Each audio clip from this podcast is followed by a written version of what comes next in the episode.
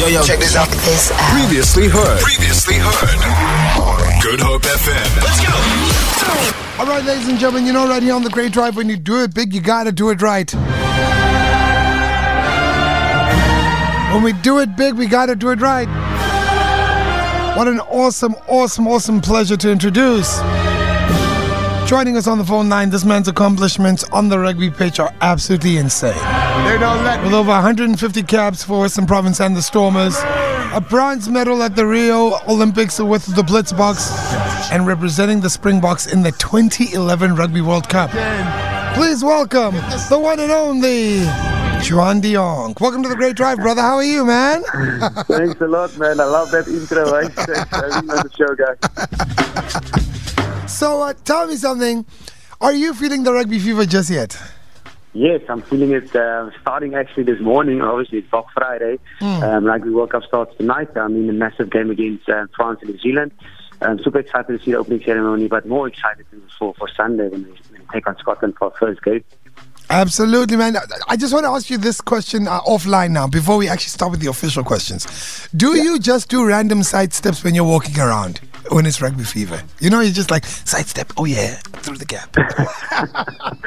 That's why when I, I only go to the mall on Saturday, so there's a lot of people, so I can sidestep and. There you go. I knew it. There you go. now, John, with your experience uh, in international rugby, what are your thoughts on South Africa's prospects with the upcoming 2023 Rugby World Cup in France? What do teams, what teams do you see being the biggest competition? What do you say? Yeah, it's going to be a massive World Cup. I must say, um, I actually said, said it before, it's going to be one of the toughest uh, rugby World Cups so far, just because of um, the new laws that came in, uh, especially um, the All Blacks and all the other teams, countries. There, um, some of the Pacific Islanders teams that uh, went to their home country and they're playing for, for their home country, and we actually got Tonga in our pool as well. So we're actually playing in a pool of death, um, which is um, Scotland, Ireland, and Tonga. We got Roman- Romania there as well, so it's a tough pool. Um, but I'm, I must say, the, uh, South Africa's got a massive chance, but it's very important for us to get going, especially on Sunday first, and then in two weeks down, uh, our third game against Ireland. If we, if you get uh, across those two two lines, we win the quarterfinals, and then things looks looks good. Absolutely, man. Now, could you share some insights and unique challenges and opportunities that the Springboks may encounter in their defending of the World Cup title? Considering, look, I mean, the, the rugby landscape has completely changed. And like you said, you know, we're in the pool of death. What are the unique challenges you see us having to face? Yes, um, the unique challenges. Look, we're. We are really on fantastic form so far, especially the last couple of games. You know, we're playing in the um, rugby championship and um, especially the last game against uh, New Zealand in Twickenham. So, so, so form is there. Um, I we're working on combinations as well, and I saw the team as well playing against Scotland. We're looking very good. Um, that's on forwards and backline players. So it's just important to, when it comes to World Cup um, time, it's, it's it's about that moment, it's about that 80 minutes, and nothing else counts. And anything can happen in that 80 minutes. So it's just important for us to make sure when it comes to that time, uh, that two hours, we do play, that's in fantastic form, and and when we get things going, and not like start slowly like against New Zealand and Auckland and those type of things. We need to get fighting as soon as possible. Absolutely. Now, if you are just joining us right here on the Great Drive, tuned in, we're joined on the line by Juan de Jongh. I want to know what the mental state is of every single Boca right now. I mean, are the nerves right up to the wall? Are they in isolation with regards to no one can reach them? What is the mental state of the team? What do you guys go through in preparation?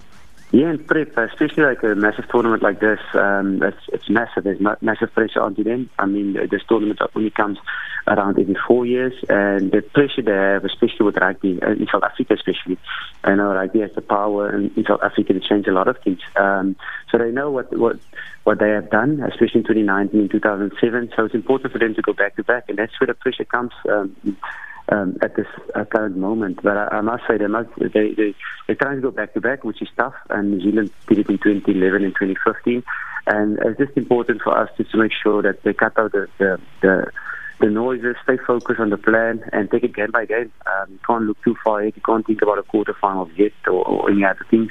You got to focus on Scotland's first game and then get momentum against Romania and then Ireland and then Tonga and then you take it game by game. So it's important for the guys to, to switch off, um, focus focus on, on what's in front of them. If they're going to look at the quarterfinals, the finals too far, that's going to be too far. Um, it, it might might haunt them in the long run. So So my advice to them is just stay focused, what's in front of you.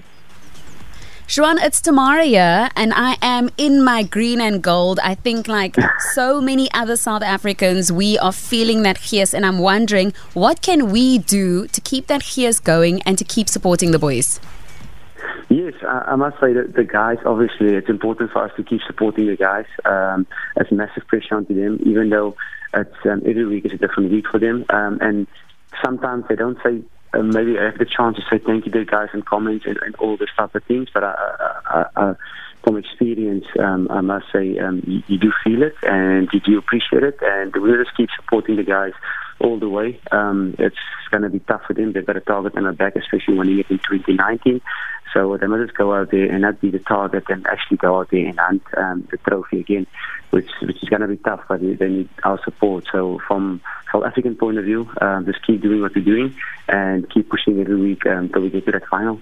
Absolutely, Sean. Thank you so much for connecting with us on the Great Drive, man. We're going to leave you to it. And yeah, we really appreciate your time. Uh, thanks for having me, guys. Uh, see you guys soon. Oh, yeah, lastly, go Bokke. Yeah, go Bokke. Let's go.